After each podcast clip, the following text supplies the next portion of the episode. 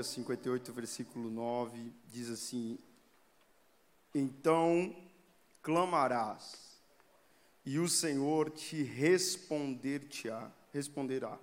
Gritarás, e ele dirá: Eis-me aqui. Acontecerá isso se tirares do meio de ti o julgo, o estender do dedo e o falar vaidade e se abrires a tua alma ao faminto e fartares a alma aflita, então a tua luz nascerá nas trevas, e a tua escuridão será como meio-dia.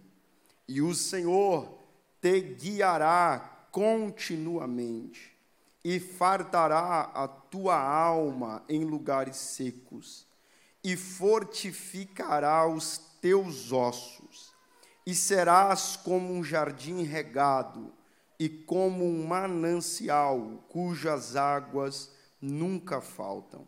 E os que de ti procederem edificarão os lugares antigamente assolados, e levantarás os fundamentos de geração em geração, e chamar-te-ão reparador das roturas e restaurador de veredas para morar. Amém? Queridos, um dos grandes perigos que o inimigo tenta colocar na nossa mente, no nosso coração, é a ideia de que a circunstância em que nós estamos vivendo, o cenário que nós estamos vivendo, aquilo que nos acomete, aquilo que nos faz perder um pouco da nossa paz, aquilo que nos preocupa, é o fim de todas as coisas. O inimigo sutilmente tenta lançar na nossa cabeça a ideia de que a partir daquilo que você está vivendo, não há mais nada que possa ser feito. Você está determinado a viver nessa situação, a viver nessa condição, você está predestinado a viver nesse cenário e não há nada que você possa fazer para que as coisas mudem. O inimigo quer semear no nosso coração a ideia de que você vai nasceu para sofrer, vai viver sofrendo e vai morrer sofrendo ou que você nasceu para não dar certo, vai viver não dando certo e nunca dará certo. A ideia que o inimigo vende para nós diante dos desafios que a vida nos proporciona, dos mais diversos que você possa enfrentar, é que não há mais uma saída ou não há o que fazer diante de tais circunstâncias. Entretanto, existem situações na nossa vida que não é sequer o adversário que as cria, não é sequer o nosso inimigo que as proporciona. Existem circunstâncias na nossa vida, existem desafios na nossa vida, existem coisas na nossa vida que é o próprio Deus quem nos permite passar. E o inimigo intervém nessas circunstâncias, e ao invés de usar as circunstâncias para que você cumpra, ou cresça, ou viva o que Deus quer que você viva, ele usa isso para que você se acanhe, a fim de que você até mesmo caia numa depressão, ou até mesmo é levado à morte.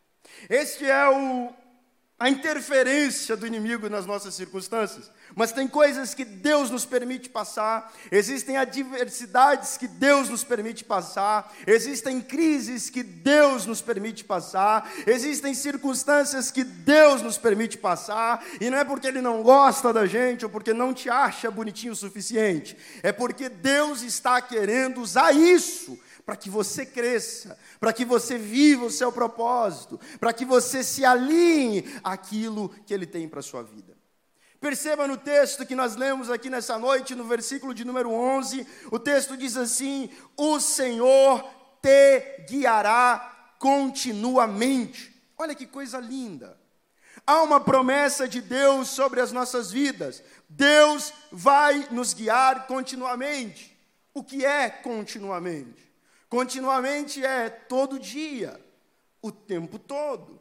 O Senhor guiará a minha vida todos os momentos, em todas as circunstâncias, em todas as situações. O Senhor é quem me guia, o Senhor é quem me conduz, o Senhor é quem me leva. Mas olha o que o texto continua dizendo, ainda no verso número 11: E fartará a tua alma em lugares áridos. Espera lá, se é Deus quem me guia continuamente, como é que eu vou caminhar em lugares áridos.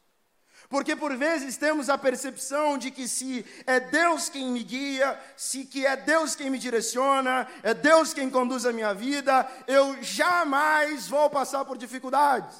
Eu jamais vou passar por crises. Eu jamais vou passar por adversidades. Logo, se estou passando por alguma coisa que é contrária, é porque o inimigo está na minha vida, ou alguém olha de fora e diz é porque está em pecado. Já ouviu alguém dizer assim? Deve estar em pecado para estar passando por isso. Mas o texto está claramente nos dizendo que o Senhor é quem nos guia continuamente. A partir do momento que eu vivo de acordo com a vontade de Deus, a partir do momento que eu vivo uma vida para servir a Deus, a partir do momento que eu vivo uma vida de acordo com a vontade de Deus, é o Senhor quem me guia continuamente. Mas isso não significa que o Senhor não vá me permitir passar por circunstâncias, por circunstâncias que eu não gostaria de passar ou de enfrentar. Tem hora que o guiar do Senhor vai me levar a cenários que eu não gostaria de viver. Tem horas que as direções do Senhor vão me levar a lugares que eu não gostaria de pisar. O Espírito de Deus pegou Jesus e levou Jesus para um deserto, para passar 40 dias em jejum. Irmão, o Espírito do Senhor não levou Jesus para o shopping. O Espírito do Senhor não levou Jesus para dar uma voltinha na praia. O Espírito do Senhor levou Jesus para o deserto. Não, pelo menos vai ter uma janta legal. Não, é 40 dias em jejum para ser tentado pelo diabo. Quem que permitiu essa circunstância contrária? O próprio Espírito do Senhor. Olha o que diz Deuteronômio, capítulo de número 8, versículo de número 2: O Senhor te guiou no deserto durante 40 anos, para te humilhar, para te tentar, para saber o que estava no seu coração, se guardarias ou não os seus mandamentos. Quem que permitiu o povo de Êxodo passar 40 anos no deserto? O diabo, o inimigo da sua alma. Não, o próprio Deus permitiu aquela circunstância para extrair do coração deles o melhor que eles tinham lá dentro, para que fosse posto para fora a essência que eles carregavam lá dentro, para que eles se alinhassem à vontade de Deus. Mas por causa de uma visão distorcida sobre o seu próprio Deus, eles pereceram em meio a esse deserto. Você precisa entender que nem tudo da vida é obra do diabo. Você precisa entender que nem tudo na vida é obra disso ou daquilo. Tem coisas que Deus vai permitir você passar. E ah, se Deus não permitisse certas coisas. Se Deus não permitisse aquele aperto, você nem estava sentado no banco hoje da igreja cultuando a Jesus. É ou não é verdade? Eu, crente, nunca. Jamais, são tudo doido. Nunca que eu vou ir na igreja. Aí Deus disse: espera lá. Permitiu circunstâncias adversas, permitiu doença, permitiu crises, permitiu dores. E lá vai você. É, talvez um culto eu vou, dois, três. E olha você aqui hoje de pé na presença de Jesus. Ah, se não fosse aqueles desafios que o Senhor te permitiu passar. Ah, se não fosse aquelas crises que o Senhor te permitiu passar, Ele não permitiu para te matar. Você está vivo até hoje. Ele permitiu para que hoje você entendesse o propósito dele para a sua vida. E aquilo que Ele está permitindo na sua vida hoje, não é Deus dizendo, acabou, é o teu fim, nunca vai sair disso. Muito pelo contrário, é Deus dizendo, eu estou permitindo isso, porque eu quero te levar para um outro nível. Eu quero te levar para um lugar ainda maior, para você viver o extraordinário extraordinário meu na sua vida. Então existem coisas que o próprio Deus nos permite passar, mas há algumas promessas. E essa noite é uma noite profética para os nossos corações, a respeito das promessas de Deus em meio às circunstâncias mais adversas que a vida pode nos proporcionar. E a primeira promessa de Deus a respeito dos desafios da vida, o texto diz que Ele fartará a sua alma em lugares áridos. Meu irmão, minha irmã, perceba que o Senhor não está prometendo para nós que Ele vai mudar o contexto geográfico que você vive. O Senhor não está prometendo para nós que Ele vai mudar a realidade que você está vivendo nesse exato momento.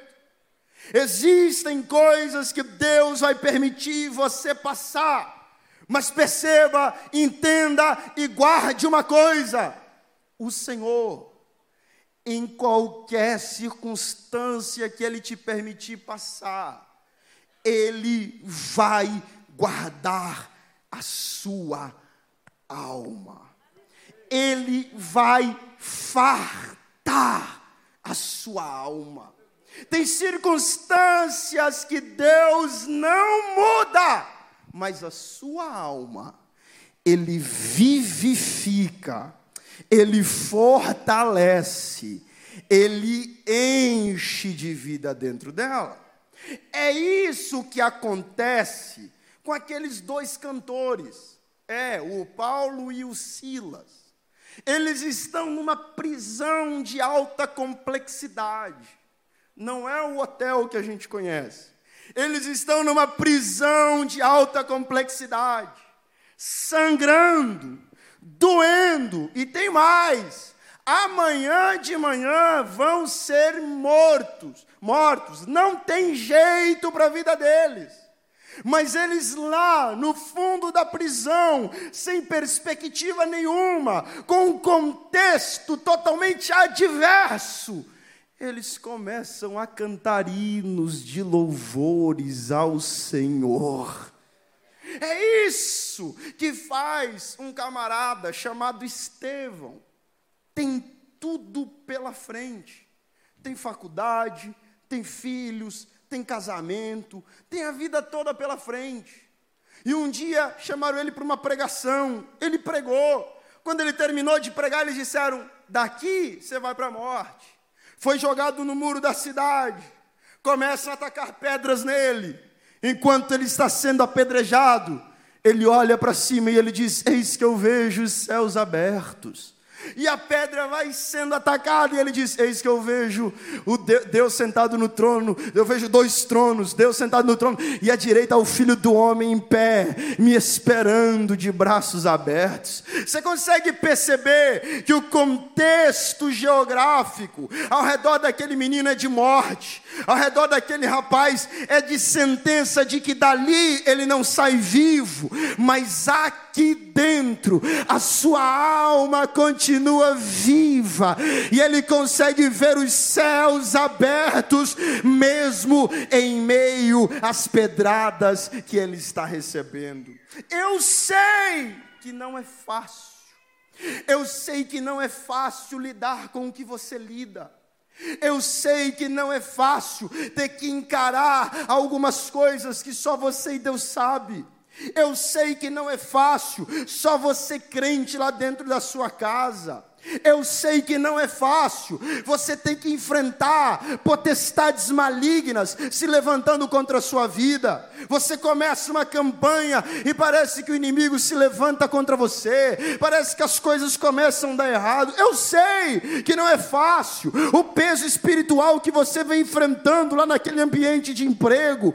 Eu sei que não é fácil, o peso espiritual que você vem enfrentando nesses últimos dias, diante dos desafios, diante das decepções, diante das traições, diante das dores, mas o Senhor nos congregou aqui nessa noite para te dizer: eu vou fartar a sua alma em meio ao cenário mais adverso que você possa enfrentar. Eu vou vivificar a sua alma por fora, o inimigo se levantando, a dor batendo, a crise enfrentando, mas por dentro a tua alma vai estar viva, celebrando ao Senhor em meio aos desafios da vida. Você pode dar uma olhadinha para quem está perto de você e dizer para essa pessoa: Deus vai preservar a sua alma. Não, meu irmão, fala com autoridade, diga: Deus vai preservar a sua alma. Muita gente, em meio aos desafios da vida, a primeira coisa que ele negocia é a sua alma. Ah, a crise bateu, eu não vou mais para a igreja. Ah, mas o negócio não está dando certo. Eu não quero mais saber de ir para a igreja. Eu não vou mais fazer campanha.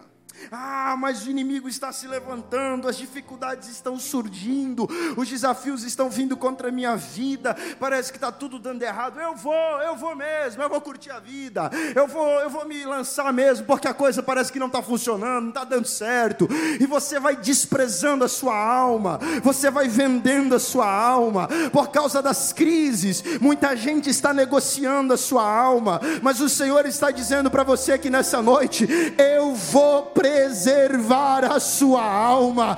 Eu não vou perder a sua alma por causa dessa crise que você está enfrentando. Eu não vou perder a sua alma por causa desse desafio que você está enfrentando no seu casamento.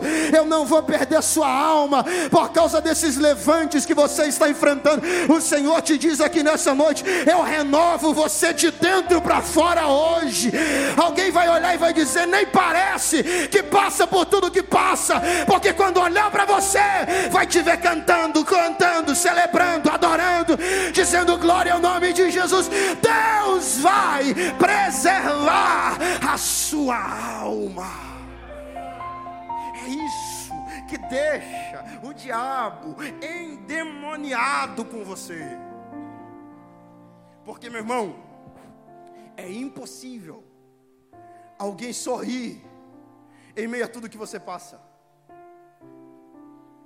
É impossível alguém conseguir cantar corinho, mesmo enfrentando tudo que você enfrenta.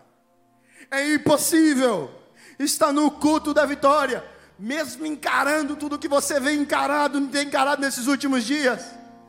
O inimigo olha para você e vê você sorrindo. Enquanto Nasa canta, você está com a mão levantada cantando. Ele olha e diz: Meu Deus, nada para essa mulher, nada, nada para você porque é um Deus que está preservando a sua alma em meio às crises, em meio aos desafios, em meio às dores, Deus não vai deixar você ceder para a depressão. Em meio às crises, Deus não vai te perder para essa angústia. Em meio aos desafios, Deus não vai te perder para o suicídio. Em meio às dores, Deus não vai te perder para Satanás. Deus não vai perder você. Deus não vai permitir nem sequer você pisar fora desse lugar. Em meio às crises, Deus te diz: Eu te sustento, eu te guardo, eu te protejo. O salmista diz: Ainda que eu ande pelo vale da sombra da morte, tem hora que eu vou passar pelo vale da sombra da morte, mas eu vou continuar andando no vale, ainda que eu ande pelo vale da sombra da morte, eu não temerei mal algum, porque o Senhor, Ele guarda a tua alma, Ele guarda o teu coração. Alguém recebe essa palavra nessa noite, pode celebrar ao nome de A primeira promessa, em meio aos desafios da vida, eu vou fartar a sua alma. A segunda promessa, em meio aos desafios da vida, o texto diz: Ele fortificará os teus ossos. Em outra tradução bíblica, ele diz assim: Ele engordará os teus ossos. Meu irmão, Deserto. Quem já passou por deserto na vida diz amém. Deserto, costumeiramente, deixa a gente magrinho. É ou não é verdade? Você fica sem dormir, você fica sem comer. Alguns comem mais. Mas a maioria, quando passa por um deserto, emagrece. E o texto está dizendo: Deus vai te deixar gordinho. As irmãs não recebem essa palavra, não. Mas não é por fora, não. Eu vou engordar a tua estrutura. Eu vou fortificar os teus ossos. Existe um espírito tentando dominar a sociedade e sorrateiramente tentando entrar dentro dos nossos templos, das nossas igrejas, que é um espírito de autocomiseração. Tadinho de mim, coitado de mim, alguém tenha pena de mim, mas o Senhor não nos deu um espírito de coitadismo, o Senhor nos deu um espírito de ousadia. Quando Elias disse: Ai de mim, só tem eu, só sobrou eu. Deus olhou e disse: Sai, porque ainda tem sete mil que não se dobraram, e o propósito que eu tenho na sua vida não acabou. Te levanta e vai fazer o que eu estou te mandando fazer, e ponto final. O Senhor não tem parceria com vítima, o Senhor, Ele quer te dar um espírito de ousadia o Senhor quer fortificar a tua estrutura. Eu me lembro esses dias de uma história de uma irmã, uma senhorinha já, que estava meio eivada com esse vitimismo aí. Aí ela ligou para a neta dela e a neta dela estava desviada, afastada da igreja. Ela ligou para a neta dela e disse: Minha filha, a avó está sofrendo tanto. Tem um pessoal que se levantou contra a avó passando por umas crises, uns levantes, estão falando mal de mim. E o Espírito de Deus usou a boca da neta naquele dia para te dizer: vó, não é você que sempre diz que quem está conosco é mais forte. Não é você que sempre diz que não importa quem se levanta contra nós, o importante é quem está conosco, que nós vamos seguir em frente. A senhora no outro lado da linha disse: É verdade, minha filha. Eu, eu tô, deu um devaneio na avó. Eu vou me levantar com a autoridade de Deus outra vez, porque eu sei quem está conosco. Sorrateiramente, o inimigo coloca na nossa cabeça a ideia de baixarmos a cabeça diante dos desafios desafios da vida, e a gente vai se curvando, e a gente vai se curvando, e a gente vai se curvando, e o Senhor está dizendo: Eu não te chamei para andar prostrado, eu te chamei para andar erguido, eu te chamei para andar de pé, eu te chamei para encarar os desafios da vida, que a vida se levantar contra você.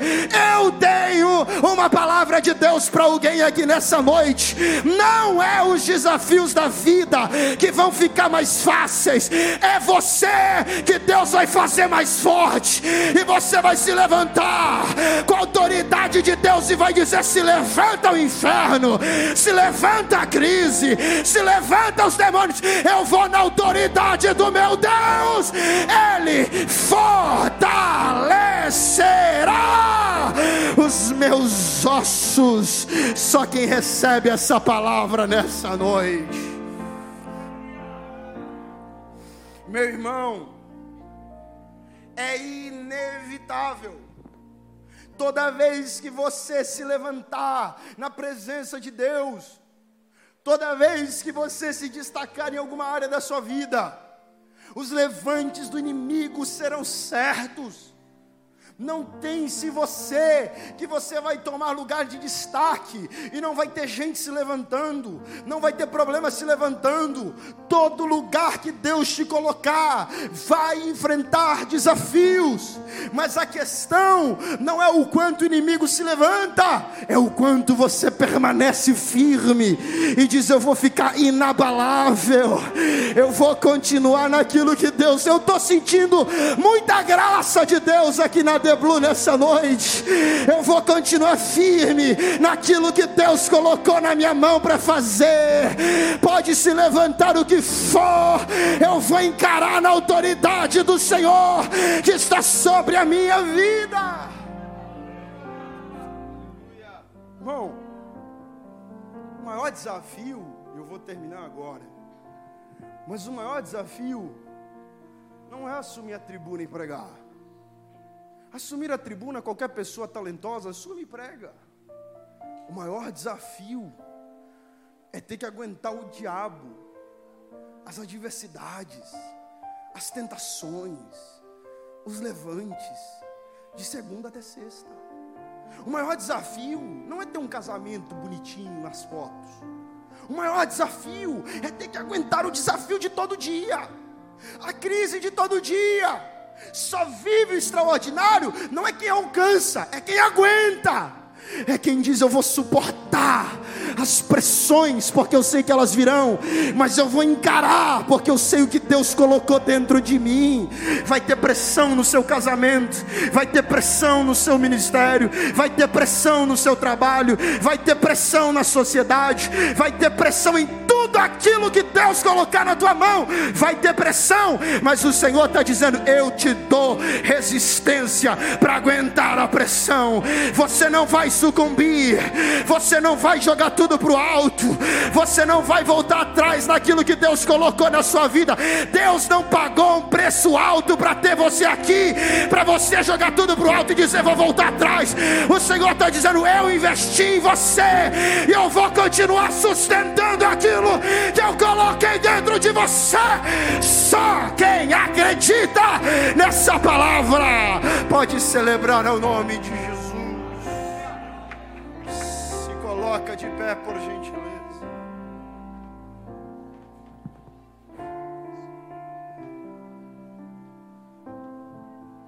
Em último lugar, a promessa de Deus para a sua vida é: serás como um jardim regado. Meu irmão, você já viu um jardim no meio do deserto? Quem viu diz amém. Só existe uma possibilidade de ter um jardim no deserto. Qual é? É o dono do jardim descendo todos os dias, cortando o que precisa ser cortado e entregando o que precisa ser entregue. Só assim pode haver flores em deserto. O Senhor está nos garantindo, o Senhor está nos prometendo, que em meio aos maiores desafios que a vida possa lhe proporcionar, Ele vai descer todos os dias.